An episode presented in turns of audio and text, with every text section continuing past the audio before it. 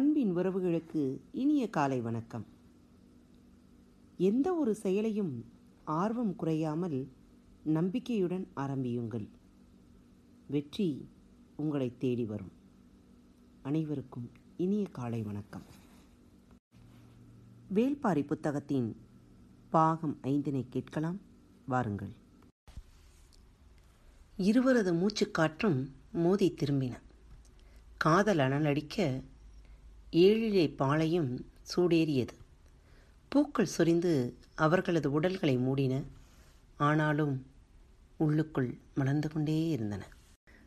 பரணமைக்க காலையிலிருந்தே இடம் தேடிக்கொண்டிருந்தான் எவ்வி. அவனுக்கு முருகன் வள்ளியோடு வருவான் என்பதில் எந்த சந்தேகமும் இல்லை. நேற்றே முருகன் அழைத்த இடத்திற்கு வள்ளி தன் தோழிகளுக்கு தெரிவிக்காமல் சென்றிருக்கிறாள். ஒரு முறை முருகன் பின்னால் சென்றால் பிறகு காலம் முழுவதும் சென்று கொண்டே இருக்க வேண்டியதுதான். அதற்கு சிறந்த உதாரணமே நான் தான் என்று நினைத்துக் கொள்வேன். இன்று வள்ளியுடன் தான் முருகன் வருவான். ஆனால் மீண்டும் அதே மரத்தை பார்க்க ஏன் அழைத்து போனான் என்பதுதான் விளங்கவில்லை என யோசித்தபடியே பரணமிக்க ஏதுவான இடம் தேடிக் கொண்டிருந்தான். பச்சை மலையில் யானை பள்ளத்தின் தென் திசையில் இருந்த முகட்டில் ஒரு வேங்கை மரம் தனித்து நின்றிருந்தது. இப்படி ஓர் இடத்தில் தனித்த வேங்கை மரத்தை யாரும் பார்த்திருக்க மாட்டார்கள். எவ்வி அதன் மீது ஏறி அதன் உச்சியை அடைந்தான். மேற்கொப்பில் நின்று நான்கு புறமும் பார்த்தான். மொத்த மலையும் அந்த வேங்கை மரத்திற்கு கீழ்ப்பணிந்து இருந்தது காற்று எல்லா திசைகளிலுமிருந்தும் சுழன்று வந்தது. தனது வேகத்துக்கு ஏற்ப வேங்கை மரத்தை விரல்களால் கோதி இசை கூட்டிச் சென்றது காற்று. இன்று முருகனுக்கும் வள்ளிக்கும் தலைநாள் இரவு. குறிஞ்சி நிலத்தின் பேரழகே இந்த நாளுக்காக வடிவமை வடிவமைக்கப்பட்டதுதான். கைக்கு எட்டும் தூரத்தில் வெள்ளிகள் பூத்து கிடக்க கால்களுக்கு அடியில் காடு மிதக்க காமம் பொறுத்து காதல் தழைக்க இதுவே ஏற்ற இடம் என எண்ணியபடி கீழே இறங்கினான் அன்று பகல் முழுவதும் காட்டின் ஒவ்வொரு திசைக்கும் ஓடினான். செவ்வருவிக்கு பக்கத்தில் விளைந்த சந்தன மரம் ஒன்று இருப்பது அவனுக்கு தெரியும். நண்பகல் கடந்தபோது சந்தன மர கிளையோடு வேங்கை மர அடிவாரம் வந்தடைந்தான். வரும்போதே சிலாக்குடியை அறுத்து வந்திருக்கிறான். வேங்கை மரத்தின் உச்சியில் நாற்கிளைகளுக்கு நடுவில் சந்தன மர கட்டைகளை குறுக்கிட்டு அடுக்கி சிலாக்கொடியால் இறுக கட்டினான். கொடிகளிலே மிக உறுதியானது சிலாக்கொடி. இவ்வளவு உயரத்தில் பரணை உலைய விடாமல் இறுக பிடித்திருக்கும் ஆற்றல் அதற்குத்தான் உண்டு. அதன் இன்னொரு சிறந்த குணம் கொடி அறுத்த மூன்று நாட்கள் வரை அதன் சாறு கசிந்து வெளியே வந்தபடியே இருக்கும். அதிலிருந்து வரும் நறுமணத்திற்கு ஈடே கிடையாது. சந்தன மர வாசத்தில் சிலாக்குடியின் நறுமணத்தோடு வேங்கை மர உச்சியில் திரும்பும் திசையெல்லாம் பச்சைமலை காற்றை அள்ளி அணைத்து எம் குறிஞ்சி தலைவனும் தலைவியும் நடத்தும் ஆதிக்கூத்து. எம் குலத்தை பெருக்கி காதலை தலைக்கச் செய்யும். பெருமிதத்தோடு வேலையை முடித்த எவ்வி திணைப்புணம் காக்கும் இடத்திற்கு வந்தபோது மாலை மயங்கி கருக்கத் தொடங்கிவிட்டது. அவன் எதிர்பார்த்தது போலவே வள்ளியோடு முருகன் வந்தான். காதலிக்கத் தொடங்கியதும் கைகூடும் ஒரு அழகு இருக்கிறதே. மனிதர்களைக் கண்டு மலர்களும் மயங்கும் காலம் அதுதான். முருகன் கேட்கும் முன்னரே மேல் திசையை நோக்கி கையை காட்டினான் எவ்வி. தலையை உயர்த்தி மேலே பார்த்தான் முருகன். நிலவிலே பரணமைத்து விட்டானா என்பது போல் இருந்தது அவனது பார்வை. நான் அதை நோக்கி படி அமைத்திருக்கிறேன். அங்கு போவது உன் வேலை என பதிலளிப்பது போல் இருந்தது எவ்வியின் பார்வை. முருகனும் வள்ளியும் பின்தொடர தீப்பந்தம் ஏந்தியபடி முன் நடந்தான் எவ்வி. தனக்கு பின்னால் இருளுக்குள் தான் எவ்வளவு விளையாட்டு? சின்ன சின்ன சிரிப்புகளுக்கு என்ன அர்த்தம்? இது பதிலா கேள்வியா?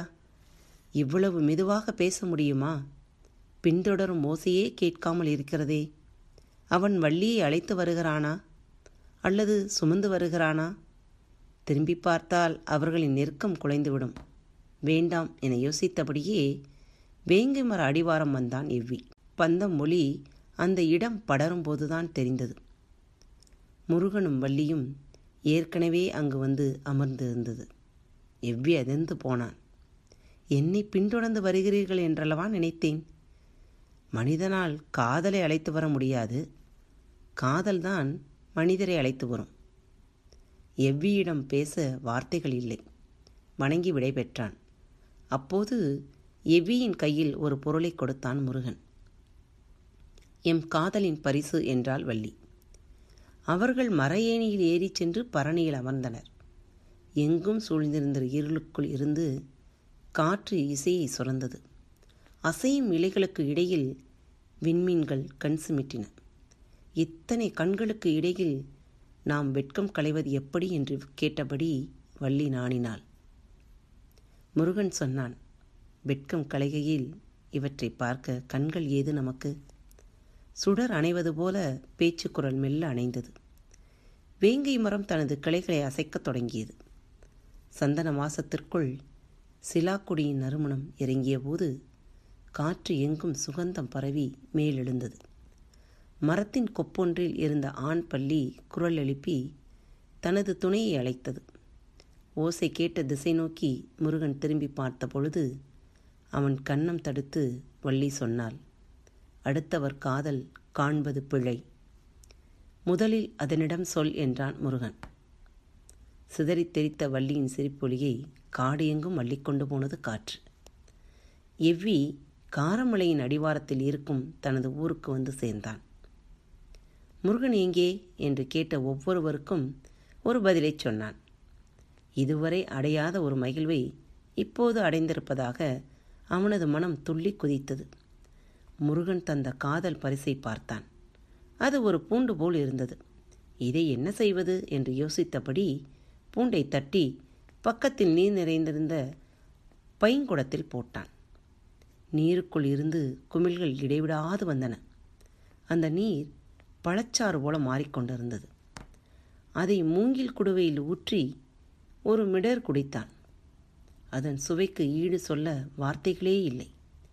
மனிதர்கள் யாரும் இதுவரை இப்படி ஒரு சுவையை அனுபவித்திருக்க மாட்டார்கள். குடத்திலிருந்த மொத்தத்தையும் குடித்து விட்டான். குடத்தின் கீழ் பூண்டு அப்படியே இருந்தது.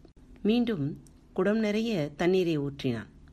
நீர் பழச்சாறாக உருவாறியது. மீண்டும் அதை குடிக்க துணிந்தபோது காட்டின் கீழ்ப்புறம் இருந்து பெரும் ஓசை கேட்டது. குடத்தை அப்படியே வைத்துவிட்டு ஓடி வந்து பார்த்தான். கையில் தீப்பந்தங்களோடு மனித கூட்டம். மேட்டுவன் பாறைக்கு பின்புறமாக நடந்து காட்டின் தென் திசை நோக்கி சென்று கொண்டிருந்தனர். யார் இவர்கள்? இந்த நள்ளிரவில் பந்தம் ஏந்தி எங்கே சென்று கொண்டிருக்கின்றனர்? என ஊரில் இருந்த ஒவ்வொருவருக்கும் ஒரு சந்தேகம் எழுந்தது. முதுகிழவன் சொன்னான் நாம் கீழே இறங்கி போய் அவர்கள் யார்? எங்கே போகிறார்கள்? என்ன இடர் நேர்ந்தது என்று கேட்போம் என்றார். நம் மீது தாக்குதல் தொடுத்துவிட்டால்? இது நம் இடம். நம்மை ஒன்றும் செய்துவிட முடியாது. சரி என்று சிலர் மட்டும் புறப்பட்டுச் சென்றனர். மற்றவர்கள் குடிலை காத்தபடி மேலேயே நின்றனர். முதுகிழவனும் எவ்வியும் முன்னால் நடக்க இளைஞர் சிலர் பின்தொடர்ந்தனர். மலைச்சரிவில் வேகமாக இறங்கினர். எங்கிருந்தோ வந்த பலத்த காற்று அவர்கள் மீது மோதிச் சென்றது.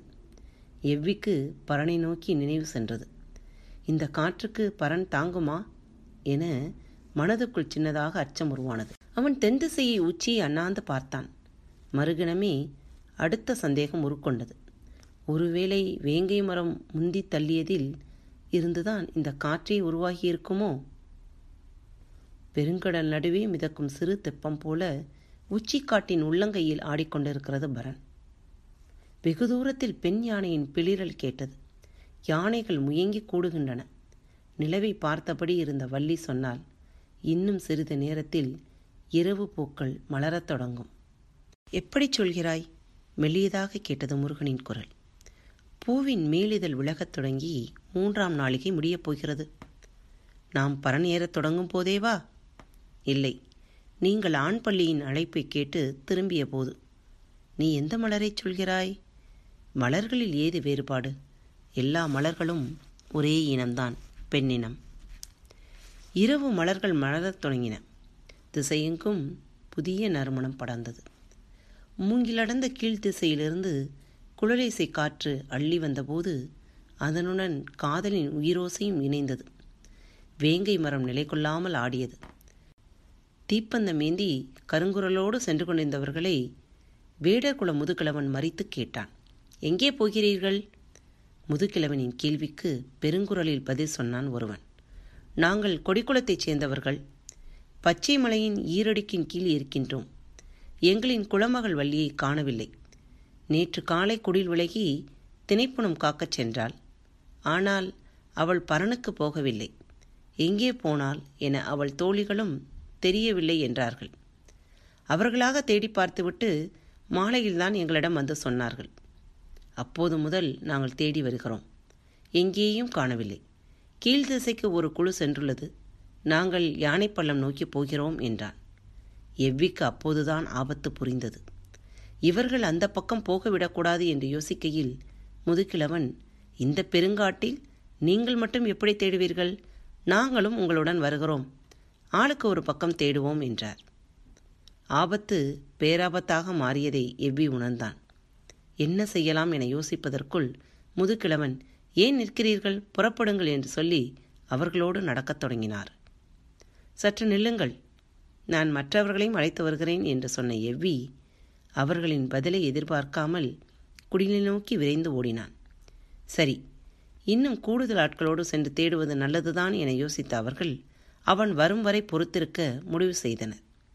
கொடிக்குளத்தைச் சார்ந்த ஒரு பெரியவர் மட்டும் சொன்னார் அடுத்த குல பெண்களுக்கு ஆபத்து என்றால் உங்களைப் போல் உதவி செய்ய இன்னொருவர் இந்த காட்டில் இல்லை என முதுகுலவன் சற்று பெரு பெருமிதத்தோடு தலையசைத்தான். அதே வேகத்தில் எவ்வி மலைமேல் இருந்து இறங்கி வந்தான். அவனுக்கு பின்னால் ஒருவன் பைங்குடத்தை தலையில் வைத்து தூக்கி வந்தான். வேறு ஆட்கள் யாரும் வரவில்லை. என்ன இவன் யாரையும் அழைக்காமல் பானையோடு ஒருவனை மட்டும் அழைத்து வருகிறான் என யோசிக்கையில் மற்றவர்கள் எல்லாம் ஆயுதங்களோடு வருகிறார்கள். அவர்கள் வருவதற்குள் நீங்கள் இந்த பழச்சாற்றை அருந்தி இழைப்பாருங்கள் என்று சொல்லி மூங்கில் குவளையில் ஆளுக்கு ஒரு குவளையாக அந்த பூண்டு சாற்றை கொடுத்தான். பழச்சாற்றின் சுவையாலும் அது தந்த எல்லையற்ற மயக்கத்தாலும் இதற்கு நிகர் இந்த உலகில் எதுவும் இல்லை என ஆளாளுக்கு அதை புகழத் தொடங்கினர். பானை முழுவதும் தீர்ந்தது. அதற்குள் இன்னொருவன் தலையில் பானையோடு வந்து சேர்ந்தான். பூண்டை எடுத்து அந்த பானையில் போட்டான் எவ்வி அடுத்த சுற்று எல்லோரும் குடித்தனர். முதுகிழவன் மட்டும் புலம்பினான். நிலமகள் குளமகள் என என்னென்னமோ சொன்னார்கள். இப்போது பழச்சாற்றை குடிக்க முந்திக் கொண்டிருக்கிறார்கள் என்று சொல்லிக்கொண்டே மூன்றாம் குவளை அருந்தியவன் மயங்கிச் சாய்ந்தான். எல்லோரும் விடாமல் குடித்து அதிமதுர சுவையில் மூழ்கினர். அவர்கள் குடிக்கும்போது சிந்திய சில துளிகள் இந்த புற்கள் எங்கும் சிதறிக் கடந்தன.